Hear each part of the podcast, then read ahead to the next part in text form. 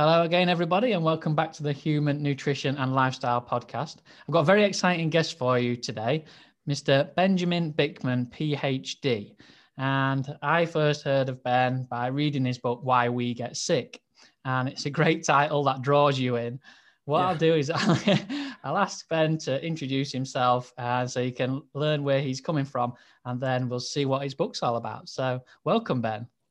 Oh, Matthew, thanks so much. Thanks for reaching out and thanks for the invitation. Yeah, the book uh, was certainly intended to be a little provocative, um, but also uh, it's a little unfortunate because I'd wanted to call the book, uh, you know, basically why insulin resistance matters, but I knew no one would care. You know, people see the word insulin and they just think it's only relevant to diabetics, and so I had to be a little heavy-handed about it. But I, I'm I'm a research scientist and professor and my focus is um, well i'm the director of the metabolism research lab and my focus is human metabolism and particularly the relevance of the hormone insulin in in causing or exacerbating chronic diseases. All these chronic diseases that we're all afraid of heart disease alzheimer's disease infertility hypertension and more um, they have some uh, they, are they're to varying degrees a consequence of chronically elevated insulin and so that's my focus as a scientist. And it was something I, a topic I go into at book length in the book. So, just give us a bit of an overview then as to what actually is insulin. And there's terms bandied about all over the place nowadays about insulin resistance and insulin sensitivity. So, although it's a, a very wide subject to talk about, give us a little bit of an overview of what all that is. Yeah, yeah, you bet. It's a great place to start. So, insulin itself is a little hormone that is made from the pancreas, and everyone makes it. It's in our blood flowing all the time, and that's a good thing. It's a necessary hormone for survival. The, the inability to make insulin is a disease called type 1 diabetes. And because insulin is so essential, the therapy for type 1 diabetes is to take insulin, and that is certainly when it is warranted. Uh, so, insulin's main action or the classic action is to lower glucose um, we eat a, a, a meal that has starches or sugars in it, glucose will start to climb. We, we don't want the glucose to stay too high for too long. That's unhealthy. So insulin will come in to save the day, lowering glucose, and then insulin comes back down, having done part of its job. But the truth is far more um, fascinating because insulin has its hand in countless, countless biochemical processes in every cell in the body. Literally, every cell in the body will respond to insulin in some way.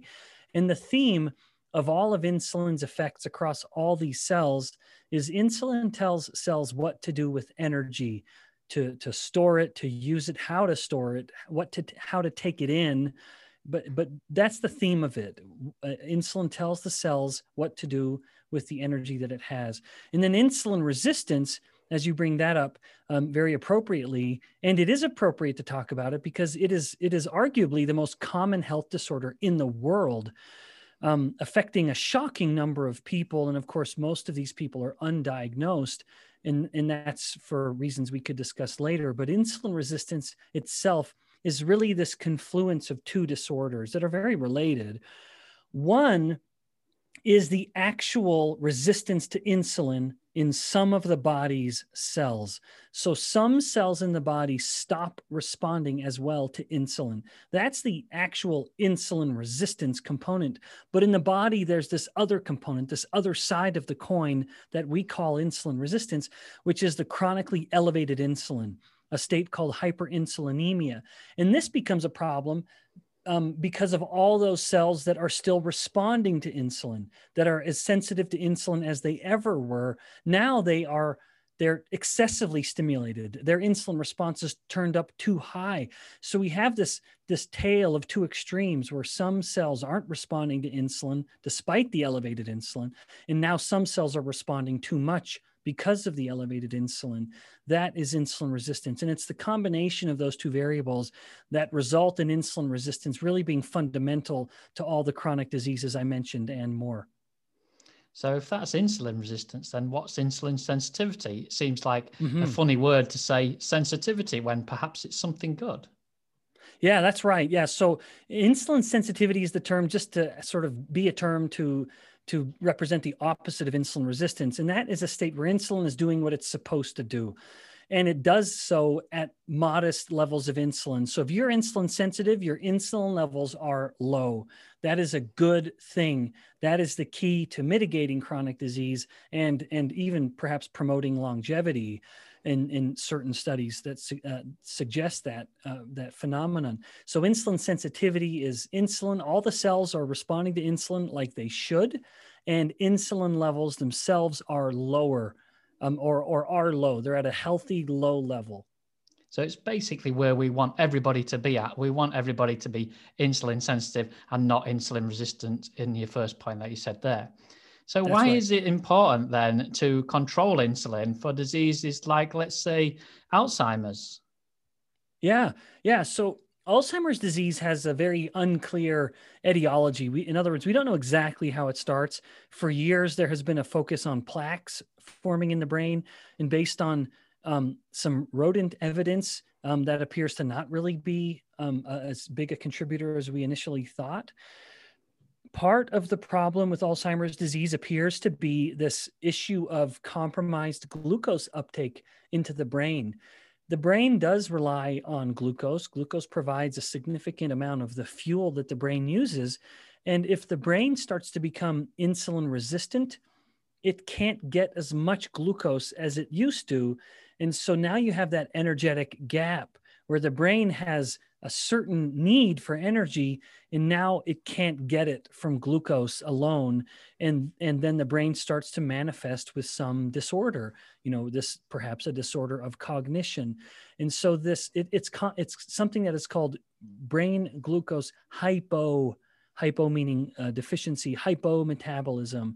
And you can detect this in humans um, that have um, early cognitive decline, or even more so in outright Alzheimer's disease, where where there are there are technologies that allow us to measure the degree to which the brain is taking in glucose and using that glucose, and we do see that it is significantly blunted in people with either early stage or outright um, Alzheimer's disease. So it's really, really good to hear that potentially there could be a cure for Alzheimer's in the future if we focused all our thoughts towards insulin and insulin uh, sensitivity, making sure everybody's insulin sensitive, then Alzheimer's could end up being a thing of the past. Maybe, obviously, there's yeah, yeah. other factors in there, but it would it would severely help towards a lot. You hear of the disease, especially Alzheimer's, a lot more um, readily nowadays than you used to do, and it is potentially because of the nutrition that that we're consuming and causing insulin um, resistance. So, yep, that's right. Yep. Th- so, in fact, I would add to that a sentiment as much as we've been focusing on therapies to try to reduce brain plaques and that just keeps failing this really does represent a far more promising potential to address the energetic deficiency uh, the deficiency of the brain either helping the brain use glucose better by improving its insulin sensitivity and or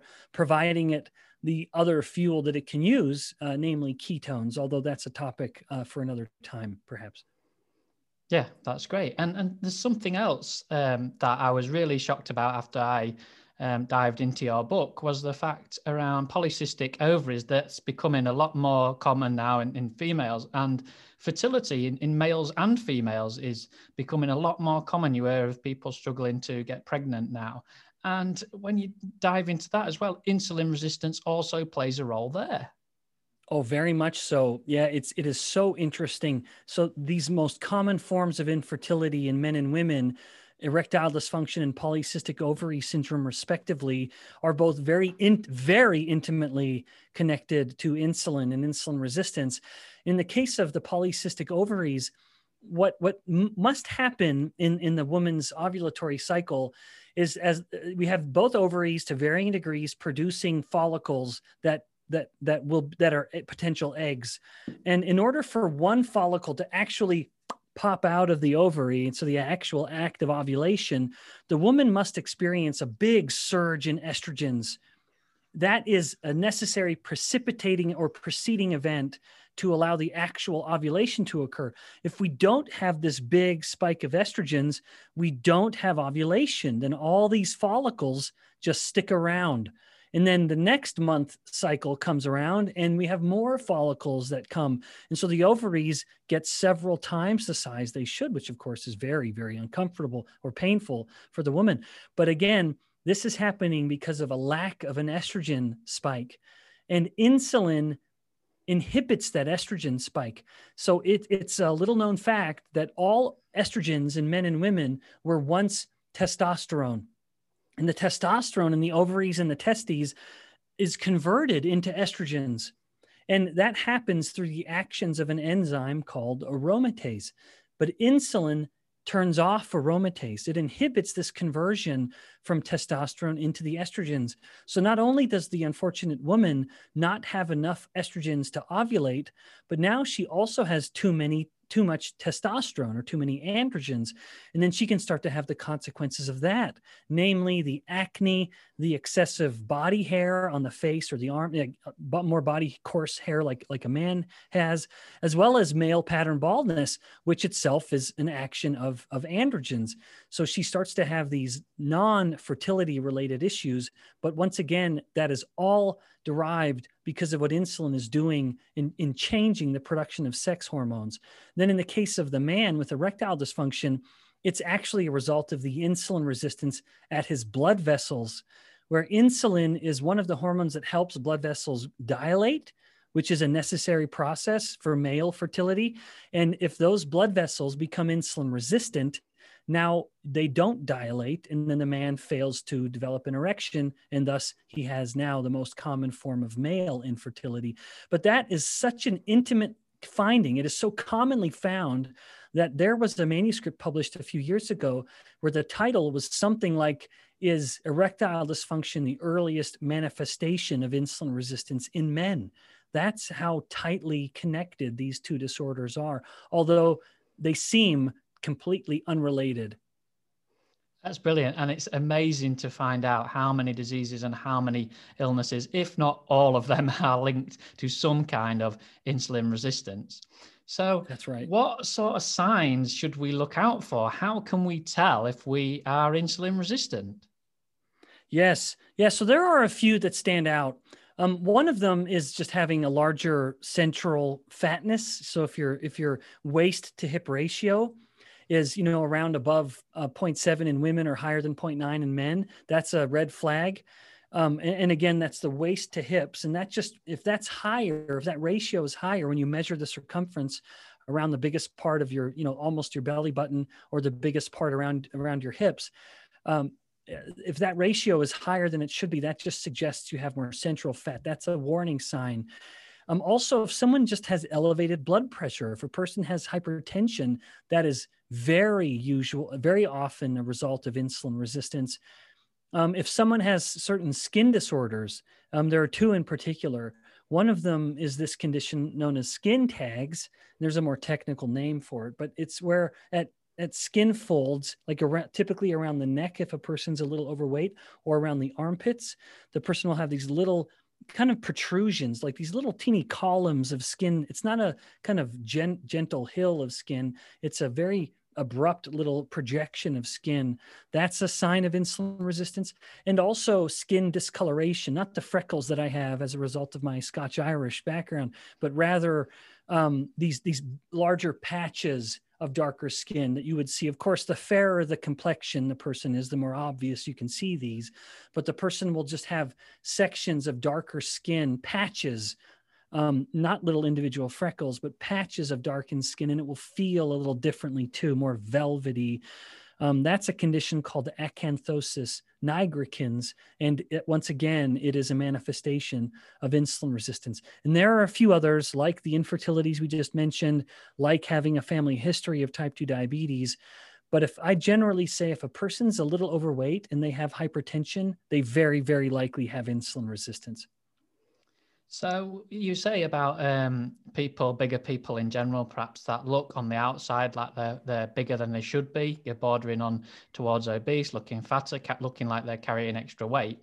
But we know in certain people, like let's say a sumo wrestler, that they can be insulin sensitive and not insulin resistant at all. And on the other end of the scale, there's also those thin people that you see walking around, and you think, oh, they must be metabolically healthy. They they must have a, decent nutrition, everything. Their lifestyle must be great. Yet we know t- testing those kind of people, they can come across as insulin resistant as well. So what's actually going on there? Yeah, that's a gr- those that's a great um, paradox um, to, to and and difference between two different groups of people that really serves well as an example to highlight the relevance of the fat cell. So I believe that most instances of insulin resistance, if not all, start at the fat cell. And, and the, it's really the difference of a person and whether how they're storing fat, which I'll elaborate on.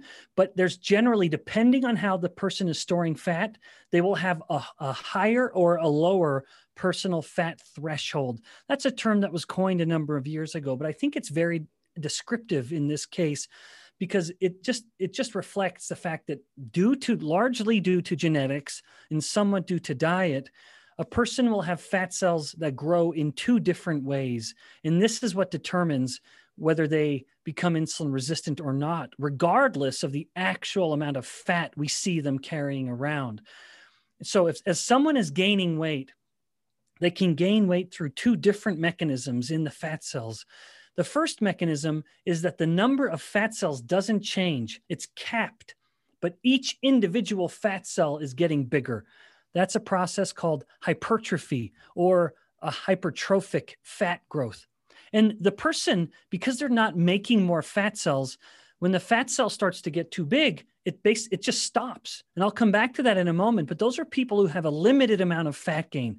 They cannot get to this kind of morbidly obese state or you know five or six hundred pounds most people could never under any circumstance get that fat. It simply is impossible for them. In contrast the other the other group of people can get that fat and get fat you know much more easily. And that's where each individual fat cell starts to get a little bigger and then it recruits a new fat cell to help carry that fat. And that's a, a process called hyperplasia or the production of new cells and once again, no individual fat cell ever gets too big. As it gets big, we just pull in new fat cells to help carry that fat burden. That's actually a healthy way of getting fat. And the person has an almost limitless potential to continue to store fat. But because those fat cells continue to store the fat and they're healthy cells, they're, they're ne- they never get too big they maintain a very high degree of insulin sensitivity. So this would be like those that group of that, that subpopulation of sumo wrestlers who who's able to get very fat because not all sumo wrestlers can, but they they get very very fat and they maintain a very high degree of insulin sensitivity. Those are the people who can get massively obese. In contrast, most of us are the former, where our fat cells grow through hypertrophy as the fat cells have gotten basically to a point of maximum dimensions or maximum size, they start to tell insulin, I can't grow anymore. And so insulin keeps force feeding the fat cell, and insulin tries to tell that hypertrophic fat cell to not allow the exit of fat, but the fat cell stops listening. It knows that if it continues to store fat, it will it will it will become it will almost literally explode. It just reaches a point that it cannot hold any more fat. And so it becomes resistant to insulin telling it to stop breaking down fat and thus it starts breaking down and releasing the fat. So normally insulin will inhibit lipolysis which is the breakdown of fat. And in the hypertrophic fat cell now lipolysis is no longer listening to insulin it's just doing it anyway. Even though insulin's trying to tell it not to and thus the cell has become insulin resistant. And depending on the person this may happen at, a, at, at what does at what appears to be a very modest growth of fat cell. And this is why someone would look like they're still reasonably lean maybe only very modestly overweight and yet they have in fact become profoundly insulin resistant Whereas another person whose fat cells are growing through hyperplasia, they look very obviously overweight, and yet their insulin sensitivity is fine. Now, that's not to say that they're necessarily healthy, but they would be healthier than you would expect them to be. Yeah, that's great. It's a brilliant way to put it. I like the way you ironed it all out there. But I think it's also important to understand that majority of people are in the hypertrophic category that that, that is that is the That's kind right. of cell that you will have in your body i mean hyperplastic like say there's sumo wrestlers and things like that are- are in the minimal category there there's, there's very less of them kind of people That's around right. um, Yep, that's so exactly right. expanding a little bit on fat then we have two different kinds of fat we have a subcutaneous white fat and we also have brown fat so how do these fats work in, in, in different ways Yeah, yeah. So white fat versus brown fat is one of the ways that we can distinguish body fat storage on the body. And the differences are really quite stark. White fat is the prototypical fat. When we think about fat that jiggles and we can pinch it, we and- we and we we hate it. That's the the prototypical fat that's just is fat cells that store energy. They really do just sort of act as this reservoir um, when we have sufficient calories and insulin is a little up, these fat cells will pull in the energy um, to store for later use. Um, when we when insulin is down and when the person's fasting or eating less, now the fat cell is sharing that energy with the body to be used. In contrast, brown adipose tissue, which we have very little of as adults, as we when we're little babies, we have much more, and as we grow, we tend to get less and less of it um, which appears to be unavoidable, but it also, I believe, is a consequence of our diet, um, namely the incessant spiking of insulin, which we published a paper a couple of years ago finding that insulin um, turns down the actions of brown fat. Um, and, and, and specifically, brown fat cells are loaded with mitochondria, um, which actually gives them a brownish color, you know, to, and they look significantly different than the white, yellowish um, color of white fat. And so there's enough mitochondria in the brown fat cells to physically give it a different color. And beyond that, the mitochondria behave very, very differently. Whereas the mitochondria in white fat cells are extremely low rate um, mitochondria. They're doing very, very little. It's, it's a very low idle on the engine. Um, and, and in, in contrast, the mitochondria in the brown fat cells, not only are there several ag- orders of magnitude more mitochondria, but they're also much several times busier. They're much much more active you know 10 to 20 times higher metabolic rate. So now in contrast to the white adipocyte which is the idling engine now we're pushing on the accelerator and we're seeing the rpms really rev up. But interestingly the brown adipose tissue isn't burning higher energy because there's a high energetic need in the in the brown fat cells. It's doing it's burning energy just to produce heat which within the realm of biochemistry is a very wasteful process. You know we don't want to just be wasting energy but in this case it ends up being favorable because of our hypercaloric environment of of constant eating. Um, and, and you know at the muscle the muscle has a high metabolic rate but it burns what it needs to burn.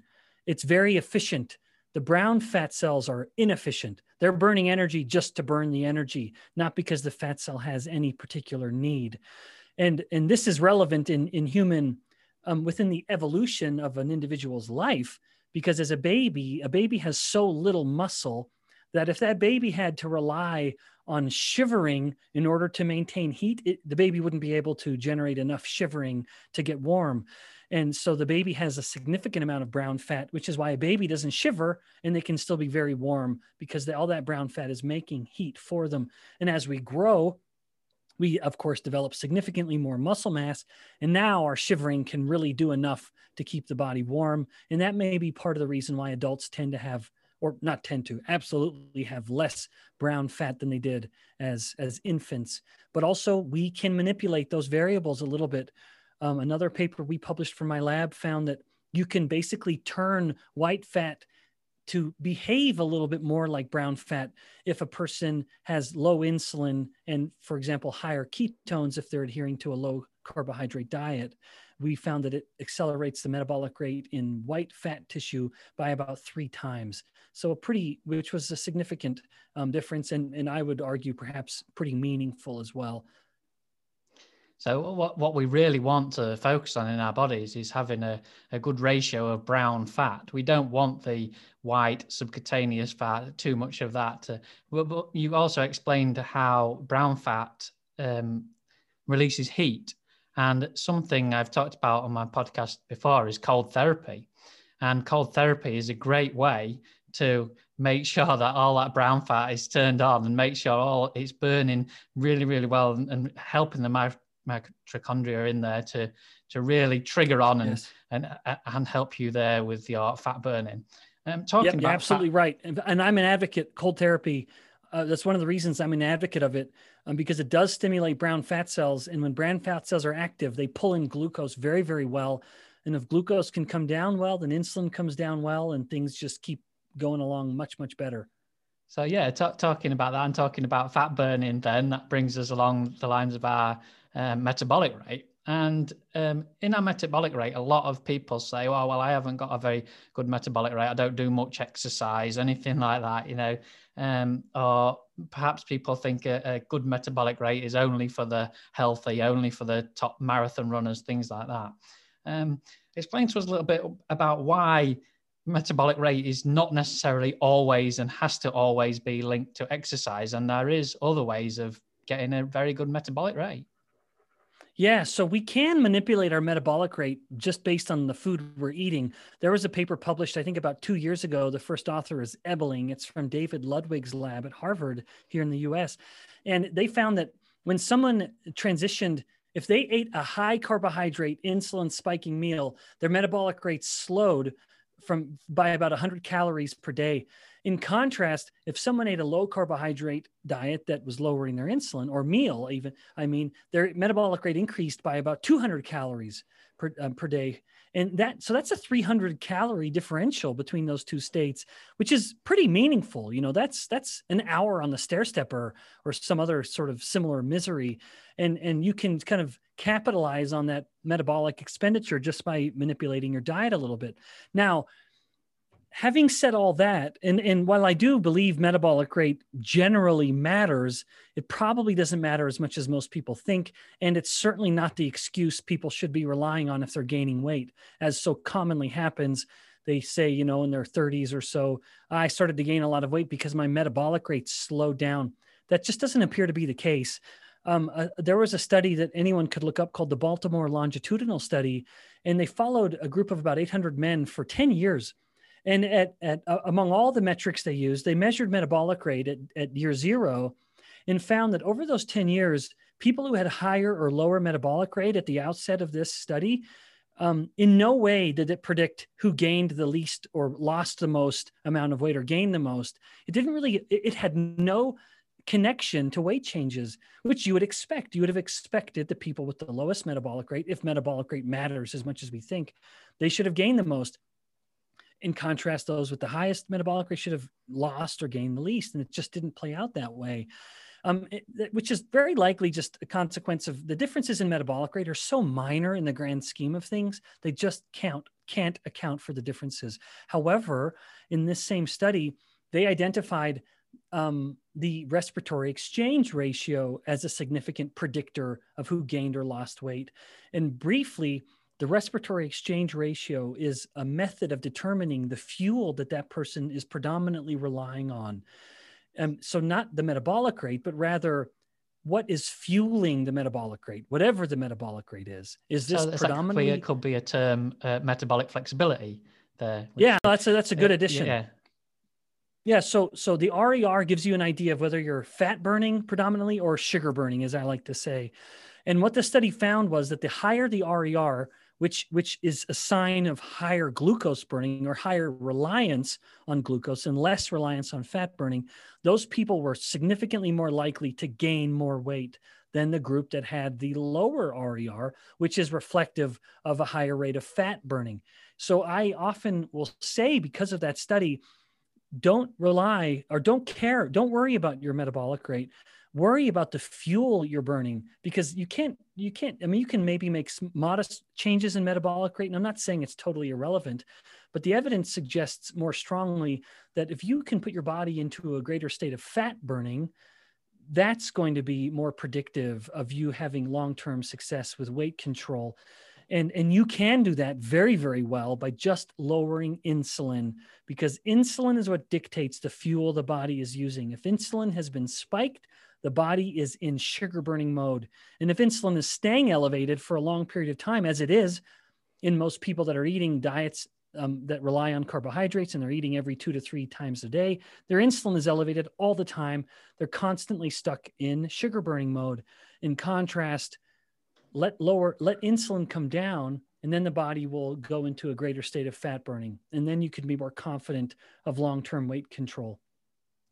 That's brilliant. So bringing it into a everyday real world situation then is a lower carbohydrate nutrition the way to go? Is that the way that we can become more insulin sensitive? And is it the way that we can really get into metabolic flexibility yeah, right. So, Matthew, you bring up some wonderful points here. You've mentioned before, you've talked about nutrient density, right? And that is something I agree with wholeheartedly.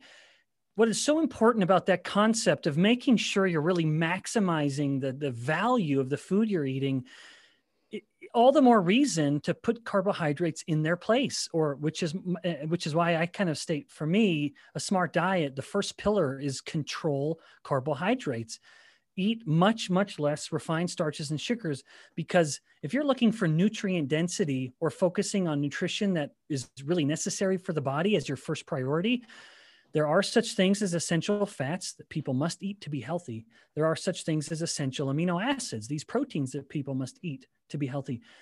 There is no such thing as an essential carbohydrate now, nothing, zero. There's nothing essential about that dietary carbohydrate. Now, I'm certainly not saying or suggesting or advising people not eat them. I'm not saying that at all. I am saying let that be a check to our behavior collectively, where we have been told and trained to rely so heavily on carbohydrates. Why would we want to rely on the one macronutrient that is uh, both not essential to human health, but it's also the one that spikes insulin the most?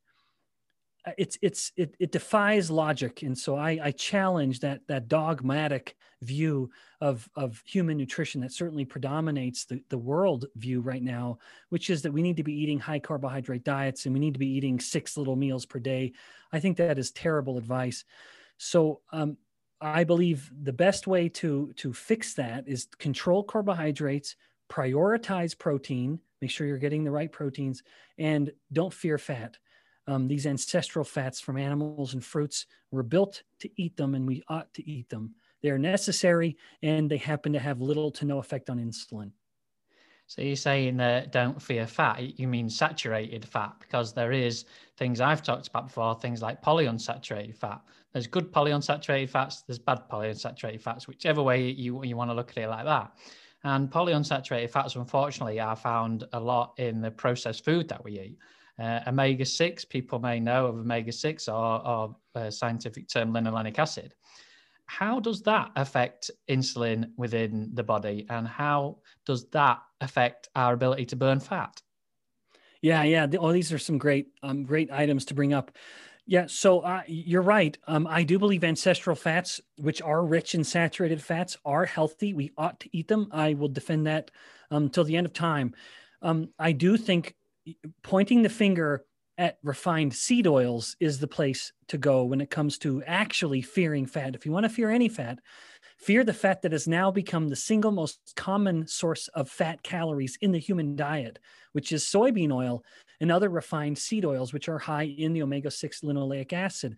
That's the fat you should fear for myriad reasons.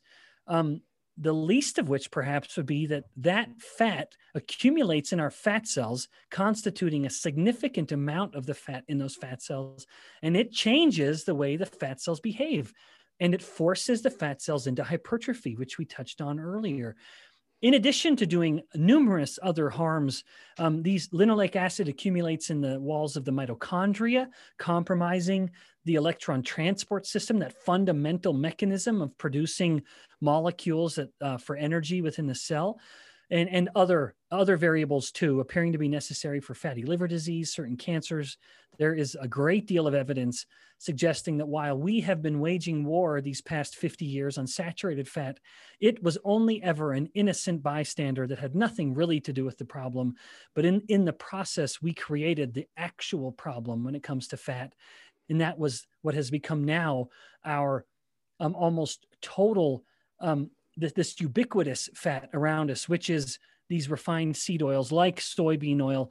And people listening to this, although your audience is likely informed um, to the point of this wouldn't be surprising. But often people will hear me uh, elaborate on this and they'll say, well, I don't eat soybean oil. It has a lot of clever names, including vegetable oil, which which is uh, which is an absolute misnomer. It's not vegetables; it's it's a refined seed oil. This has become in the United States, and I'm sure it's the same across the world um, at this point. Honest, uh, really, um, through Asia, Europe, I'm certain it's the same um, soybean oil has become the single most common source of fat in the diet because it is in virtually every processed food um, where, where the fat will be coming from soybean oil. And it is in the most seemingly benign places. Try to find a salad dressing without soybean oil. Try to find a cracker or a bread without some form of refined seed oil it is everywhere. And which is why i say if uh, when it comes to food which is in bags and boxes with a barcode you need to be very careful. You need to you need to look at what you're getting because it very likely seed oil soybean oil or something similar is going to be right near the top yeah if you're looking into whole foods like you say things that aren't in a packet things that uh, your grandma and your granddad would recognize then they're the kind of produce you should be steering steering towards, and not the things with an ingredients list on the back as long as a college essay, anything like well that. Well said. Yep. yeah. So, um, changing the subject a little bit, we are now in January, and uh, a lot of people starting new exercise regimes and starting to put out their New Year's resolutions, things like that something that uh, really bugs me, and I see it all the time. And, and I have actually heard you speak about it as well before. In fact, I've heard you have a, a great analogy about this. See if uh, uh, we can get you to say it on our podcast about um, people saying, All I need to do is eat less and exercise more. Yeah, I do. You knew it, Matthew. You're you're you're this is a slow pitch to me. I'm going to knock it out of the park. So yes, I, I, without a doubt, without a doubt, that is the dogmatic advice that is, has been forced down our throats, shoved into our brains for decades. If you want to control cardiometabolic health, whether it's heart disease, um, diabetes, whatever it is, the conventional clinical advice from these brilliant people with wonderful degrees, they will say eat less, exercise more but there's just there's a big problem to that. And and hence my analogy. So it, uh, imagine if if we had all been invited to the to a buffet a grand buffet and the world's most famous chefs would be preparing the most delicious foods we can imagine. And the host of this grand buffet encourages us to come hungry. Come hungry. What would we do to ensure we went to that grand buffet as hungry as possible? The consensus almost always will revolve around two pieces of advice. It will be I would eat a little less in the, maybe the day or so before or days before the event, and I would be exercising a little harder in the days before the event. And indeed, you would come to that grand buffet much hungrier than you would otherwise have come by following those two pieces of advice by eating less and exercising more and that therein lies the problem there's the rub it eat less, exercise more is a perfect recipe to promote hunger. And in our environment of ready access to foods, hunger always wins. It can only be held at bay for so long. And so the person who's attempting to lose weight by following that asinine advice of eating less, exercise more, they will have short term success, but hunger always wins and and it's it's practically a guarantee they will they will they will stumble and fall eventually. It's why you see all these people starting off on things like a weight watchers program where they say limit your calories here limit your calories there yep. and they do great. They get the badge for the best most weight loss in the first four weeks whatever but then inevitably the weight goes back on because like you say hunger always wins in the end uh, now, something I'd love to touch on with you is protein. Okay, you say prioritize your protein, and obviously, I promote the nutrient density, and protein with nutrient density tends to be of animal produce. Um, yes is the protein in animal produce then a lot more nutrient dense and a lot more bioavailable than plant protein? Because everything you see around nowadays on the shelves there is vegan this vegan that. This is plant yeah. protein. You need this plant protein. Get this plant protein. And i'm here shouting you need animal protein not plant protein. Help me out here. Yeah, well, Matthew, I join you in that chorus of of of ignored voices. It is a it is a dangerous trend, and and I can only I, I hate to say this kind of thing because it's so unscientific, um, but but I can only suspect there are ulterior motives um, with this uh, agenda, for lack of a better word. Um, uh, and I'm, I, I, wouldn't attempt to defend that. So anyone can accuse me of getting out of my lane here as a scientist, and I, I would I would accept that accusation. But there's no reason, no reason whatsoever for humans to be attempting to get protein from plants. It is a fool's errand by every objective measurement. Animal protein beats plant protein by every metric that matters. It has a better amino acid profile. We digest it better. It's more anabolic. It gives us, and to your point, beyond the amino acids and the protein absorption, it simply contains all the other nutrients that you literally need for life. In nature, fat comes with protein. Humans can live a carnivore diet and, and, and live and thrive um, humans cannot live a purely plant based diet. It is impossible. And I do mean that. A person will appear to thrive for a time simply because they've stopped eating the typical Western diet, which is always a good thing. But the nutritional deficiencies will always catch up in the end they I, they will develop deficiencies in iron because you can't get enough iron from plants unlike getting it from any ruminant sources like beef you would get all you need. You can't get enough vitamin B12 from, in fact, you can't get any from plant sources. So you'll develop a different kind of anemia called pernicious anemia, which can even be trans, um, transferred from the mother to the baby. And so mom's adherence to a vegan diet starts to, the baby starts to suffer because of the lack of vitamin B12. So it becomes this generational curse as a human is attempting to defy the realities of human um, evolution and nutrition or human physiology. And you would also, you can't get enough um, omega 3 fats, EPA and DHA. You cannot get them from plant sources. And thus the brain starts to suffer because of its reliance on those um, essential omega 3 fats.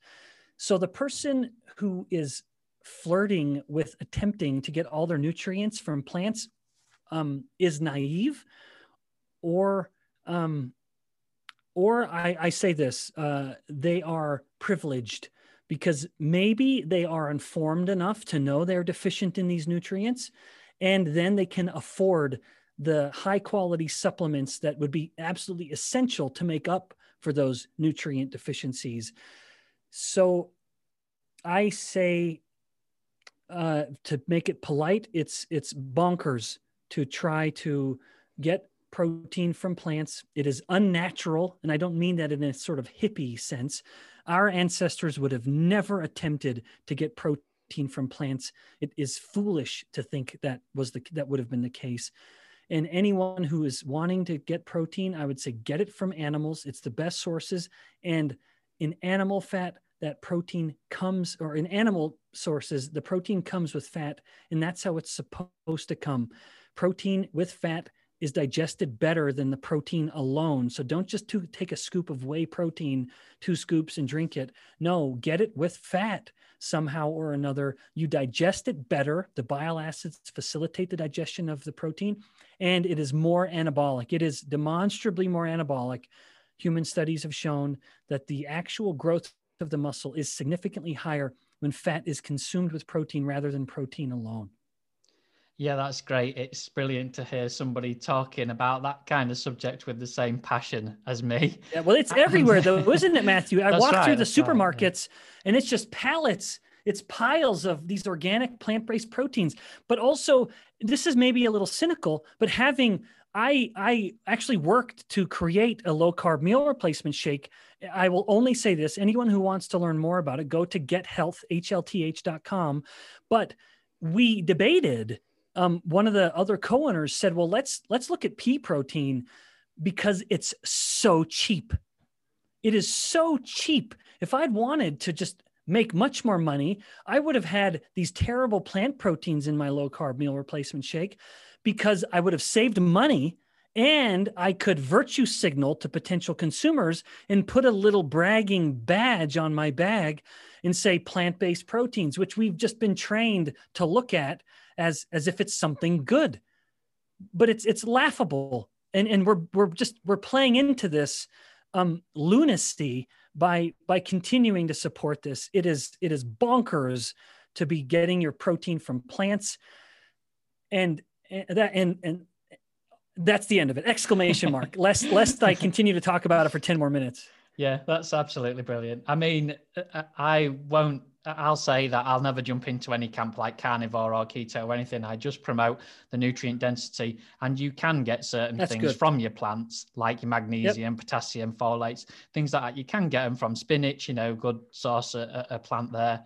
Um, but if you're looking for protein and you're looking for fats and you're looking for a lower carb style with plenty of nutrient density, then animal produce is by far, by far the way to go. And as you say, yep. as you say, we're all just in this marketing scheme by all of these big companies who are wanting to spend less and less producing these things and pushing it out there in big fancy packaging. What you've got to realize is they're just trying to make their margins bigger. That's all they're doing. They're not thinking about you on the other end. And well uh, said. Yeah, thank you very Amen. much. Amen. I think that's a great place to end it there, Ben. I thank you very much for your time today. What I really want you to tell us is where we can follow you, where all my listeners can join in with all the great things you're doing, and uh, can we follow you on Instagram, Facebook? Have you got a website, things like that? Yep, yep. Uh, Matthew, thanks again for the invitation. This was a really fun conversation. Uh, thanks for letting me get animated there for a bit. Um, yeah, I'm I'm moderately active on social media. Um, it's never personal stuff. It's not pictures of me doing anything. It's not pictures of my family. It's just me um, sharing what I believe is relevant uh, scientific insight into human metabolism. I am increasingly the most active on Instagram, and people can find me there at Ben Bikman, PhD. No C in Bikman, just Ben Bikman, PhD. Um, I, I, used to be more active on Twitter, but Twitter is just becoming a little too hostile of a place um, uh, for a guy like me. So uh, Instagram is really where I'm most active. Also, I mentioned this other venture I'm involved with, um, uh, Health Code, HLTH, and people can find new blog posts that I make about human metabolism at gethealth.com. Um, and again, health is HLTH, just gethealth.com. And and please uh, actually follow that on Instagram at Get Health to get the updates when I make um, blog posts. And then my book, um, Why We Get Sick, is available for sale everywhere books are sold, however is most convenient uh, to get them. And it really is sort of my thesis. All these things we spoke about today, I just go into in much greater detail and length in the book. But if this was compelling or provocative, then then that would be a probably a book you'd enjoy. Matthew, yeah, thanks uh, again. No problem at all. I'd encourage everybody to go out there and get the book. If you really like listening to this podcast today, then Ben dives a lot deeper in his book, and hopefully a lot of this then will make sense. But like I said, like he says, go follow him on Instagram because he, I like his little videos he puts up there every day. Yeah, They're great. Yeah, well, thanks. Yeah. Thank you very much, Ben. My pleasure. Thanks again, brother. See ya. What an amazing chat with Dr. Ben that was. I like the way he's an out and out scientist. I always love to follow his work because it's all based on science and it's not based on epidemiological studies or somebody's particular belief. And epidemiological studies are just basically glorified questionnaires anyway. If a particular study is not blinded or randomly controlled, then it is inevitably always influenced by the beliefs of the money behind the study. So, this is why Ben just follows the science and he talks about the real science, tried and tested. It's indisputable. That's why I like to follow him. And his book is great, Why We Get Sick. And his Instagram is full of content. So do yourself a favor and get up to date with all the nutrition science you will ever need. It's the real science. Now, I just want to thank everyone for taking up the free consultation offer on our website. I can only run this until the 31st of this month, which is January, so be quick if you still want a chat to refine your nutrition or just to start afresh. Start a brand new nutrition plan. However, failing that, I hope you are liking all the information I'm putting out there and I hope you're beginning to manage your own nutrition for yourself. Better nutrition for yourself. Now, if you like this podcast, leave us a rating and a review so others can find it and others can enjoy listening. I hope you enjoy listening. Thank you for listening. Stay well, stay happy, stay safe, and I'll see you next time.